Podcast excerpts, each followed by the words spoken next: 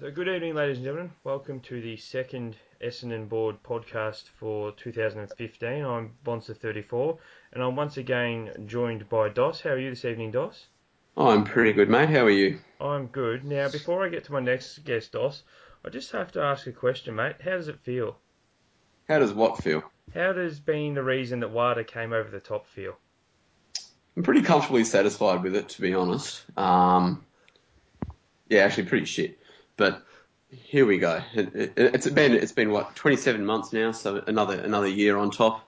What's that? I think we're pretty used to it by now, aren't we? I must admit, I do love the uh, comfortably satisfied pun because I didn't even tell you I was going to do that, but straight up, you've got off to smart bat, ass mate. in situations, mate. You got to em- embrace it. And we are joined, of course, by another well-known board member tonight. That's Bipolar Bear. How are you going this evening, mate? Very good, ladies and gentlemen. So we'll jump straight into Friday night's debacle, I suppose. Uh, Dos, you very luckily didn't get to see much of it. Not much. I uh, I missed all in the entire first half. Uh, still being at work. Uh, I went to some bar in Hawthorn and started watching the third quarter and quickly saw Lindsay Thomas throwing back his head and uh, uh, started to get annoyed. And then I saw him throw back his head again. And then I said to I said to the better half, I said, I think we probably better go home. I'm, I'm just I'm just getting very angry watching this.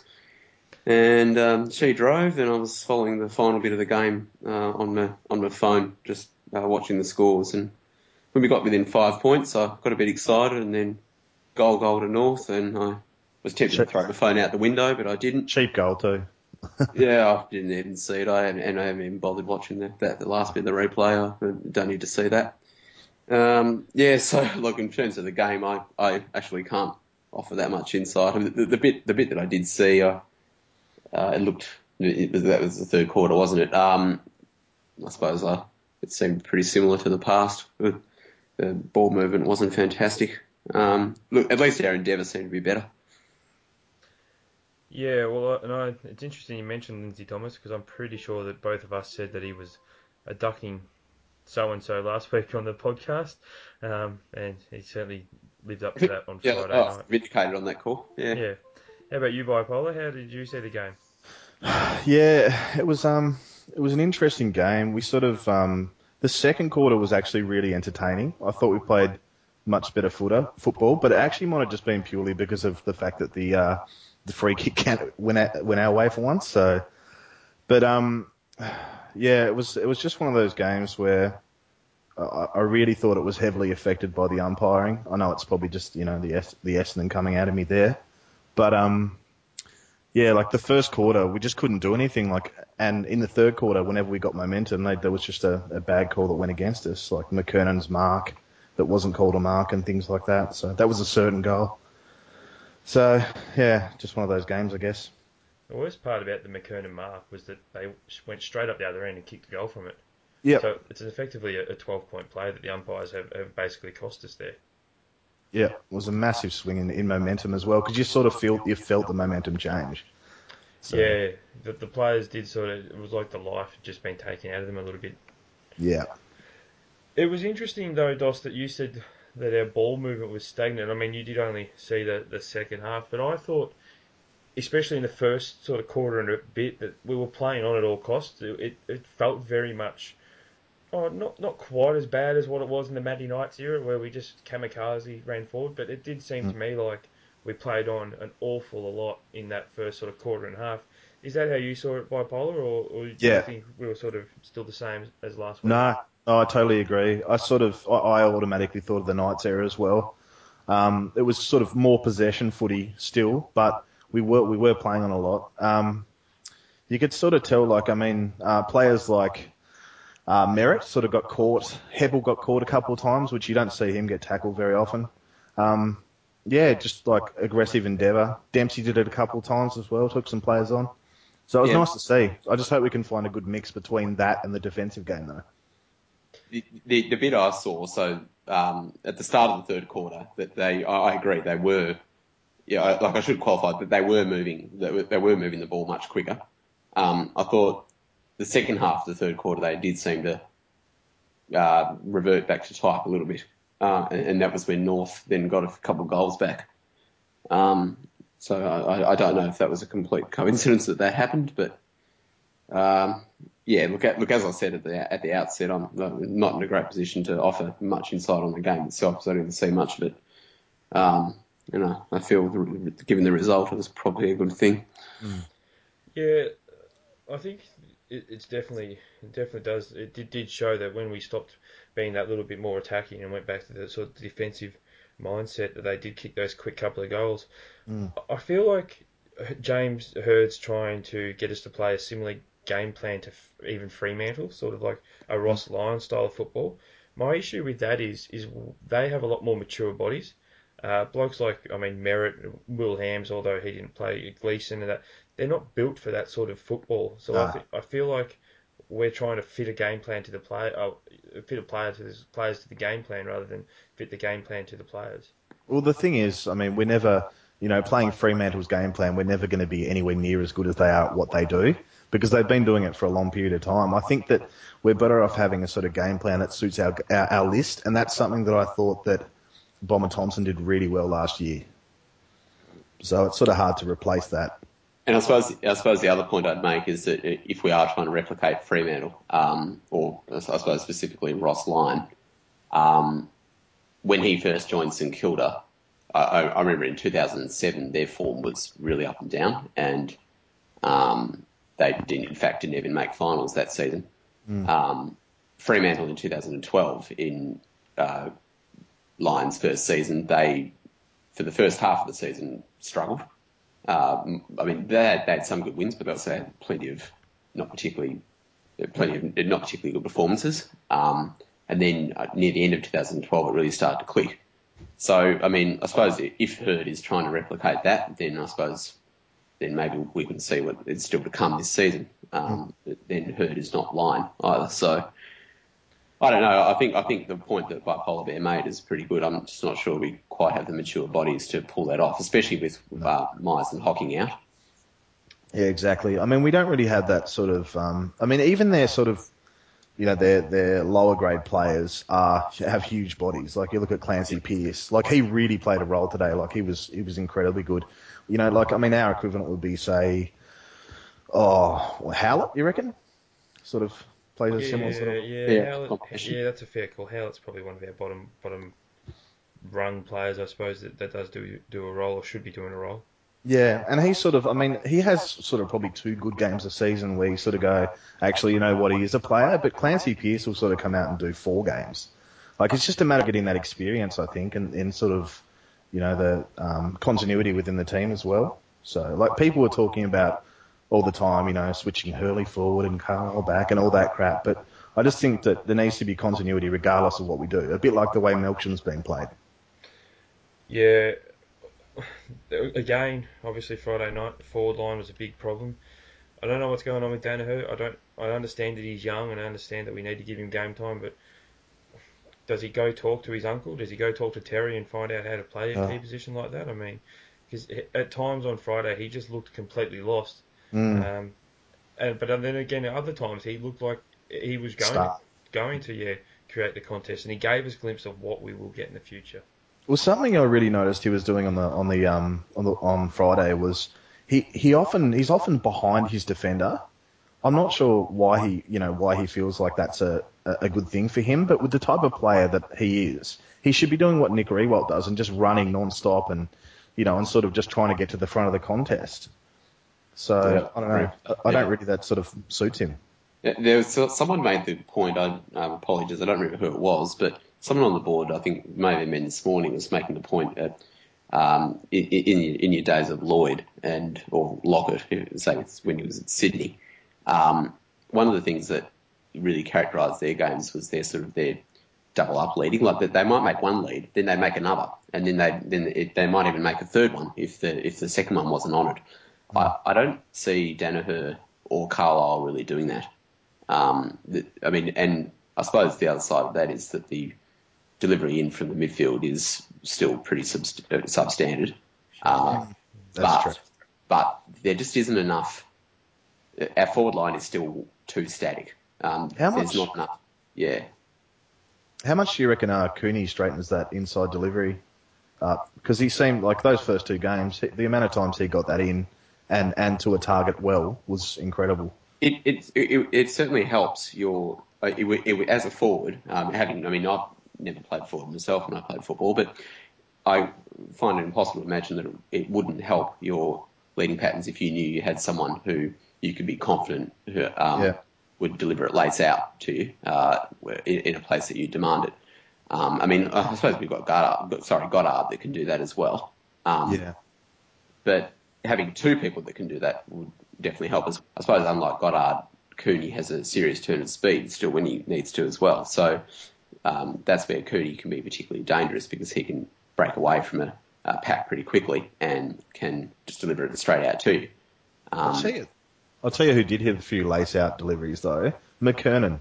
I actually thought Yes. he was much better than people thought. Like he, he hit a few targets right in the chest. Um, you know that you wouldn't have expected him to hit. It was like under pressure, and I thought he was pretty good. That lace out hit to Jobe in the first quarter made me sit up and go, "Who the hell is this Oh.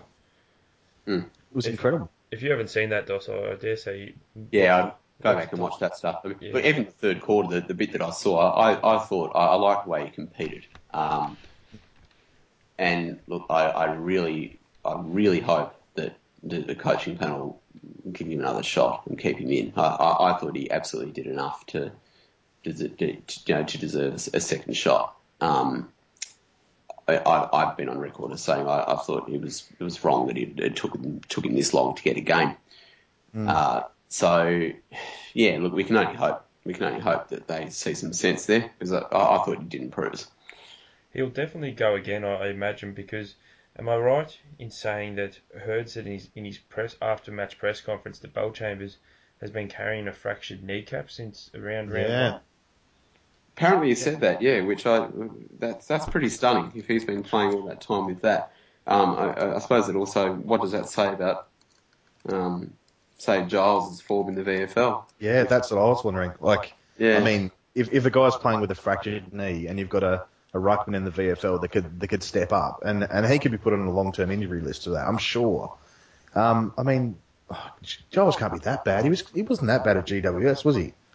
No, well, there was actually one little period there at G, GWS where he was everyone was saying how good he'd been for them. Yeah. Um, He actually reminded me of David Hill a lot when he was playing there, because he could sneak forward and kick those goals and sort of be that big body target, you know. Yeah, he. I mean, from what I've seen of him in the VFL, he's been mm, middling at best. Uh, He hasn't really, he hasn't really stood up as I may have expected him to.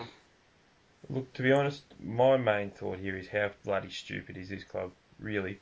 I mean, I know Giles' form hasn't been fantastic, but Bellchambers has a fractured kneecap. I I know it's not Oh, a world, playing- I know yeah. it's not a world-ending injury, but he's a ruckman. He runs Yeah. around the ground all game On a heavy frame. on a heavy frame. Yeah. Mm. He's got a, and he's got a fracture, and their response is, "I will just keep playing."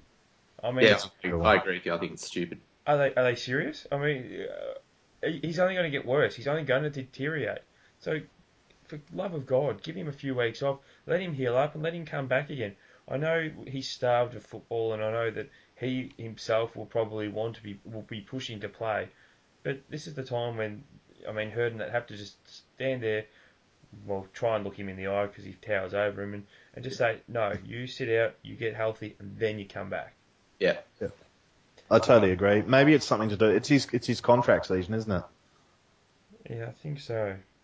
I'm pretty sure it is. Which is a, it's not a good situation if you're giving games to someone uh, and potentially playing him to the ground based on based on the fact that they've got a contract renewal coming up. And that, that that's that's not a good situation at all to be in. Nah, it's horrible. Yeah. Yeah, it makes you wonder sort of about the duty of care standards once again.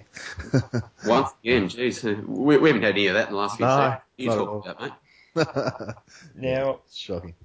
we did touch on it briefly, but we will talk about it a little bit more. Umpiring on Friday night was horrendous.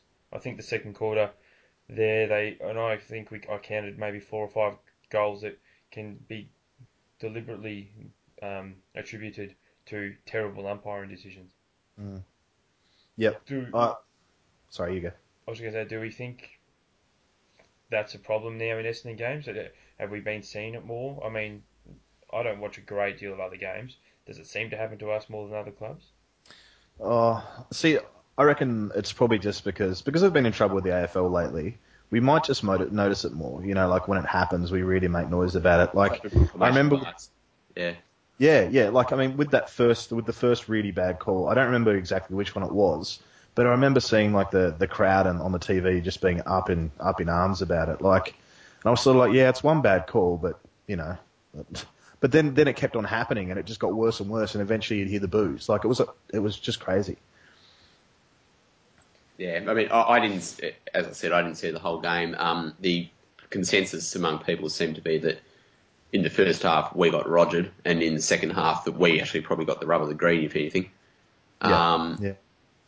Thomas aside, I mean, uh, I mean, but Thomas, uh, we, know well with him that his his standard his standard mode of operation is to he gets the ball and he pretty much dives kamikaze head first straight into the nearest person to try and draw a free kick, doesn't he? That's that's what he does. Oh, Um, and look, uh, he's he's not the only guy that does it. Um, he's he's just more outwardly offensive in the way he does, mm. and seems to rub it in people's faces more. he gets Uh, away with a, a lot though as well. Like, Yeah, He- They know- they know he does it. Insufferable. He's particularly insufferable. The worst mm. part for me was when he when it happens, he gets up laughing because he knows he got away with it. He knows he Yeah. sucked another one in. Yeah. What was his tweet after the game? Something about I'll, I'll have duck risotto for dinner tonight. You- you- You're just like you you are an abs- you are an absolute so and so, mate. Seriously. Yeah. What about um? I don't know about you guys, but uh, Drew Petrie as an Essendon supporter, like after that, you know that he, he wasn't there for the whole game in, the, in that in that final.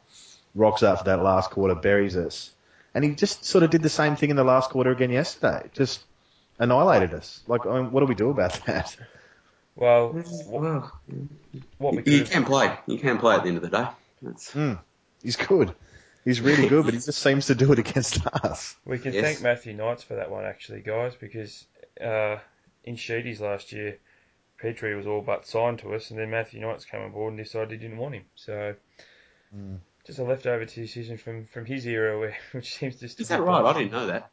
Yeah, No. I don't know how public knowledge that is, but I'll just go out on a limb and say I have a I have a source, um, Mm. which is very very reliable, and I think I think a few people know of it, but I don't want to speak Mm. it too loudly. Fair enough. Yeah. Well, gee, we, we probably wouldn't have said no. Put it that no, way. well, I think I think it was uh, everyone was keen except for Matthew, and Matthew decided to say no to Drew, and then went on and recruited Mark Williams. So that was a great decision. And and, and Michael still. Yeah. yeah. Oh yeah. Oh wow. So. Matty, Matty Knight, Essendon champion. We'll leave we'll leave the Friday night game there, fellas. Uh, I don't think there's much more to come out of it. We'll go to the topic that's probably going to dominate Essendon headlines for another nine months, thanks to Dos and Heath Dog from last week. That is that is Sorry, WADA. guys. I suppose first thing reactions. Dos obviously a bit of shock that they appealed. Uh, yeah, I, I mean, I, I was actually genuinely surprised. I, I went to bed on um, was it Monday night, wasn't it? I w- went to bed not even thinking about it because it, it seemed to be seemed to be pretty much done. And uh, I woke up woke up on Tuesday morning and I checked my phone and I had a had a, a message there from someone saying um, expletive expletive WADA appealing, and I just sort of looked at it and thought you've got to be kidding me. And then I looked at a looked at a um, headline and it confirmed it, and I just I just threw my phone down on the couch and went and bought a coffee. I was like, you've got to be kidding me. It's just, yeah, you know, it was just one of those moments. You know, I just thought, I just thought the shit was over, and it's it's not. Um, I guess we don't really know what's going to happen, and we just got to buckle in, buckle in again. Bipolar, what was your initial reaction? Were you surprised by the decision? I I wasn't to be honest with you. I, I had a feeling they'd swoop in at the last minute, just as a sort of yeah, cop that sort of thing. You know, they're sort of yeah. Look, I don't know. I'm not I'm not really the best best person to talk to with regards to the the Wada Asada stuff. I, I to be honest with you, I've genuinely tried to avoid it as much as I possibly can because it is very depressing to think It about. Um, and I sort of find that I just get myself in a lot of arguments and stuff like that on the forum that, and you just sort of banging your head against the wall and I just go, I could just be doing something more positive. So it's one of those things I just sort of, I just try to wait out. I just sort of stick my nose in it occasionally to see what, what's going on. But yeah, I wasn't surprised. Not, not one bit, to be Yeah, honest. that's, that, that's fair enough. I think I think I was a little bit surprised to be honest. I mean, I, I was actually up until about one o'clock that morning, and I and I believed that midnight was the deadline, as as had been said Mm. multiple times on the forum. So I went to bed very satisfied that night, thinking it was over, and then I woke up and it wasn't until I got to work and someone said, "Oh, did you hear about WADA?" I went, "Oh, what did they release a statement explaining why they didn't appeal?" And they went, "No, no, they've they've appealed." And Yeah. uh, yeah, so it's I don't think they've delivered their brief yet, so there is that small possibility they'll still pull, pull out before it gets anywhere, but whether or not they do is, is obviously up for debate. I, I do highly doubt that. I think they've come this far. I think they'll have to carry it through. Yeah, I understand where you're coming from, but I disagree that they have to. They've been in this situation before and have still pulled out. So Mm. I think there is still a chance, but I, I would agree it would be a fairly remote chance. It makes you wonder whether they've got additional evidence, or I mean, do they just have it? I mean, if they've only got what a, what Asada had, then you know they're probably not going to get much. But then again, I guess with the the WADA thing, is it the fact that the AFL aren't as involved in the decision making process, or I'm not sure. I mean, if they don't have any extra evidence and they're just taking the same case to a different court, it's a big slap in the face to the AFL. especially if it gets done, like if we get done for it? Yeah, and and I think the AFL will be very strongly considering and be indicating this very strongly to WADA. I don't think uh, the AFL will pull out of WADA. I think to do so would be extremely stupid. Um, from a political point of view, as as well as a funding point of view, but I, I dare say that they would be trying to lean on ASADA slash WADA here and just maybe use that as a threat. Whether or not it's successful, or whether or not WADA or ASADA actually give us stuff, whether AFL signed up or not, is of course an entirely different question. Yeah, I, I think what I think one of the things that uh, the point that was made uh, by I think maybe Lance Uppercut during the week um, is that them appealing is a massive slap in the face for the AFL because what's what it's effectively saying is we don't we effectively don't trust the ind- independence of that tribunal, um, you know, led by David Jones. Um, because yeah, WADA are effectively yeah they are effectively saying that we don't believe that the evidence was evaluated properly, um, and I think the I think the logical extension of that, uh, even though they wouldn't have said as such, is that that's that's because they believe that the tribunal was not sufficiently impartial enough. Um, I don't I don't buy that. I, I think the tribunal actually was was pretty impartial, and you know I, I don't think the judgment was necessarily as um, favourable to Essendon as people made people made it made it out to be. It, it wasn't conclusively, for mine at least, it wasn't conclusively um, uh, positive towards this, and it was just more that we we cannot, with any reasonable confidence, say that uh, the Essendon players took TB4 because there, there just isn't enough. Uh, there aren't enough links in the uh, chains of evidence to be able to establish that. I, don't think it was necessarily, um, you know, completely uh, positive for us at all. I think it was just more that the tribunal said we cannot with any confidence say that. Um, but WADA obviously, uh, I think WADA implying that they can't trust that. Yeah, I, I I think you're right. They didn't shut the door. They didn't say the Essendon players didn't do it. Uh, so I don't think it was a pro Essendon verdict. It certainly No. helped the players, but definitely did not help the club at all, in my opinion. That, that's exactly right, and that that is a very good distinction. It, it, it was good for the players, but not good for the club. Um, and I think know, maybe some people got a little bit carried away with you know, sort of saying that it, was- that it was that it was you know, it was um, that it was pretty much vindication for everything the club's done over the last couple of years. I'm not really sure if that's the case. I think it was just more that they weren't able to establish that, um, you know, with certainty that they, that the drugs were definitely administered. Yeah, well, I think we'll just touch off on the WADA now, because to be honest, Yeah. It's it's pretty tiresome, boring, uh, not boring, but depressing subject. So we'll jump to another topic. Now, I did a series of questions last week, but I won't really do those this week because, to be perfectly honest, I, I haven't uh, prepared them because, as you two know, I've been a little bit uh, distracted Maggot. today. You are maggot squire is the uh, is the word. Um, yeah.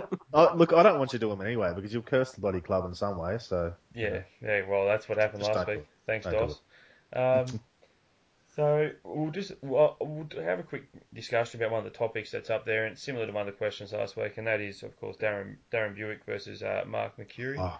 Who who would you pick and, and, and why? Um, go at it, boys. Tell me, try and convince me. Well, D- Darren Bewick was, he's pretty much the reason why I chose Essendon as a kid. I, I absolutely love watching. I remember when I was little, I just did, I didn't have a team until I was about seven. And, um, I remember watching Darren Bewick play and thinking he was just the best. He was sort of the Stevie J of that generation. Um, you know, like every time he, he got the ball around the forward line, he'd, he'd, you know, he'd hit a target, he'd hit a goal from anywhere. Like he was just absolutely electrifying. Um, I, Mercuri, just just the way he sort of he was a phenomenal player, but the way he sort of tailed off in the end, sort of that was the thing that swayed my decision um, towards Bewick. But yeah, no, I, I I think it's a fair, it's definitely a, a really good poll though. It- What, what do you think, Dos? An amazing, amazing poll. I think. I think it's it's so hard to choose between them. Um, I think Bewick was possibly more consistently a match winner for us for longer. Um, Mercuri's ceiling was higher. Uh, I mean, Mercuri Mercuri did things which just uh, just made you weep almost. They were that good, didn't he? Like the, you watch Yeah. some of his highlights from 1999. He, like It's depressing. he- he- well, he, he was just just silk. Um, silk. In fact, silk, silk doesn't even do it justice. Um, he, he just made football look stupidly easy. But and it, it is depressing because you, you look at it and go, how can someone make playing the game of football look that easy? Like he just used to do things which were just unreal. and it's um, depressing that we don't have anyone like that now as well. When we had a, a Yeah. few like that at that era, you know. Yeah. So- But Darren Bewick, um, geez, I mean, couldn't be wouldn't be kill for a forward like him these days. Um, Darren Mm. When was the last time we had a good small forward? Is it is it Bewick? Well, he was probably it. Um, Yeah. I mean, Hank Monfries did a job. Um, Dean Damn. Rioli could have if he hadn't been lazy. Damian Cupido did Um, it for a season. Darren, yeah, yeah, Dave Cupido did it for a season. Um, but Darren Bewick's the last one special. consistently did it. Yeah. Um, Bewick, I don't think I've, I still don't think I've ever seen a player who, lo- who loved a goal more than he did. He was just, I mean, they called him hungry for a reason. He, um, he was, yeah, he, he absolutely loved it, didn't he? Yeah. Um, That's what made him good though. You know, it was that. Yeah, I- yeah, because he actually had the ability to back it up. Yeah. Um, I mean, I, I was obviously only a young kid, but I can still remember him absolutely destroying Geelong in that um, that centenary game in 1996. First game uh, back from a knee reco and he kicks eight That's goals. oh, First came back after a year out. I mean, it's just, what a It's way amazing. Yeah. For me, Uh, so look, I, I would go Bewick by nose, personally. For me, I'll, I'll, I'll say Bewick too. Mercuri was a, a superstar. Um, would ha- would have been remembered a lot. Oh, would have been remembered much higher, of course, if he hadn't tailed off. But he, he did tail off. We know the reason. We won't, won't talk about the reasons why he tailed off. They're obviously completely understandable reasons. Um, Yeah. And certainly, if I was in his position. Yeah. I probably would have tailed off a lot further than what he did. So I Yeah. think it's a, a sign of the mental toughness of him that he managed to still go out week in, week out and, and do something like that. For me, Bewick, the, the, the one memory I have, the one memory that sums sums Bewick up for me almost perfectly, but not quite. Uh, it was in the final series in 2000, and it, it might have been against North Melbourne, where uh, the ball was kicked down and he, he chased it to the boundary line. He tapped it back in behind himself. He had his opponent beat. He could have picked it up and run in and kicked the easiest of goals. Instead, he just tried to kick it off the ground from about 20 metres out on the boundary line in the pocket, and it bounced and it looked for all money it was going through. And the only thing that's not perfect was it just at the last second did a did a right turn that Warney would have been proud of and bounced away. But it was the kind of player he was. He he made the impossible look ridiculously easy, and if he could choose the the impossible way, he always did. Yeah. No, he's And amazing. I think, player. and I think with Bewick, um, yeah, we, we talk about the 1993 Premiership. I, I reckon he won it for us as much as anyone. I mean, Yep. his, his grand final was decent, but he, he, his preliminary final was just phenomenal. Uh, Oh. it, yeah, when you when you just kill for a, well, you kill for any forward who kicks six goals, but kick six goals as a small forward in the way he did, just crumbing the ball. That, that- just a, it, Darren Bewick was a phenomenal player.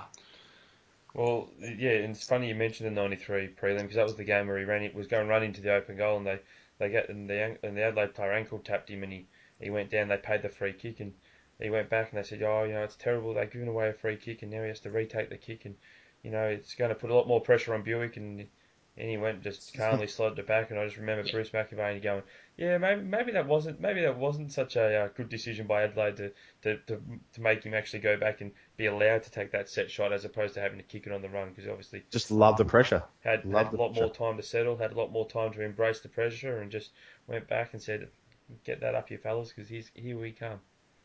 Basically, he was one of those guys you, you didn't give him a chance because he generally hurt you.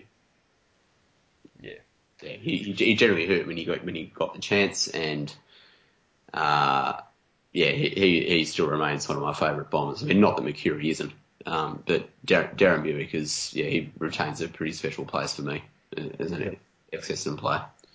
Now we play Brisbane this Sunday, and they've just caused the mother of all upsets, beating Port. So they'll be riding high, which is exactly what we want at this time of year. A, a poor team high on confidence, because we always do so well against them. Before we before we talk about the game, and we won't even touch on it briefly, Dos, is there a tanked running before this one? I don't believe there is. Uh, I believe the next one, uh, the next tank is actually before the Geelong game, um, and furthermore, I believe that there there are some plans afoot to make that a joint one uh, with a few people from the Geelong board. Um, I'm actually Yeah, up in so- Melbourne that weekend. Oh, well, there we go. We we we always get bipolar bear along. Operation get Bipolar bear along. Yeah, I think I, I actually think I'm in town for the uh, Geelong game, so even I might turn up to that one. Well, the other thing with that is that the uh, VFL game is at 3:20 at Etihad. It was originally at one o'clock at Windy Hill, um, but they moved it to Etihad as sort of like a double header. Um, so I suppose I suppose what I was thinking was that I would maybe go and watch the first half of the VFL and then uh, leave Etihad and go go to a, go to a pub for a couple of hours and have about 29 beers and then go back to go back to the game and watch us probably fluff another narrow loss to Geelong as we generally do. Yep, Yeah. always. So anyone listening, if you want to get along, the next one will, as Dos just said, will be against Geelong. Now, Sunday, Brisbane. Surely we can't fluff this. Surely we, we win this one. Uh, we, we absolutely can fluff it, and we'll probably come very close to it. Um, I think I said in the preview that we'd we'd probably eke out an ugly 14 point win or something like that, and I still I still stand by that. Uh, I, I put simply, Essendon doesn't. We don't do big wins. We don't do big losses. I mean, I remember the, seeing the stat. The last time that we won or lost a game by more than 28 points was round 17 last year when we smashed Collingwood.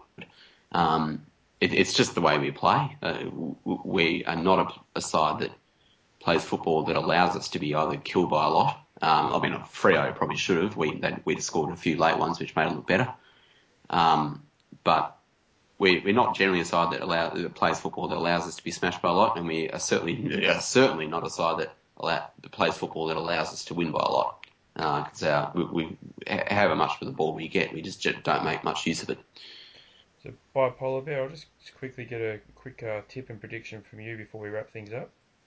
I can uh, I can imagine it being pretty much exactly the same as the St Kilda game, just sort of squeezing one out. You know, nothing particularly impressive. Something that sort of leaves us a little bit mad about the win, even though we shouldn't be. But um, yeah, that's pretty much what I see happening. So a win for me, but by probably about nine points or something like that. Well, stuff you two. I'm going to go all optimistic and say we'll beat them by 13 goals and Daniher will kick six. Oh, Oh, the uh, the uh, Bonser Windsock is at full extension. But that that'll do us for tonight, fellas. Uh, I think we've gone our, our, our half hour quota, which is which is always nice. It's been a pleasure talking to you both. So thank you both very much for being on tonight. cheers, No And once again, anybody else that wants to be involved, please by all means just send us a PM as Bipolar did. Uh, probably talk to Dos because he's more likely to reply than I. As I think I left Bipolar Bear hanging for three days. Uh, The but Bonser. yeah, It's all right. yeah, classic Bonser. But uh, thanks again for listening, guys, and we'll see you next time. See you later. Ciao.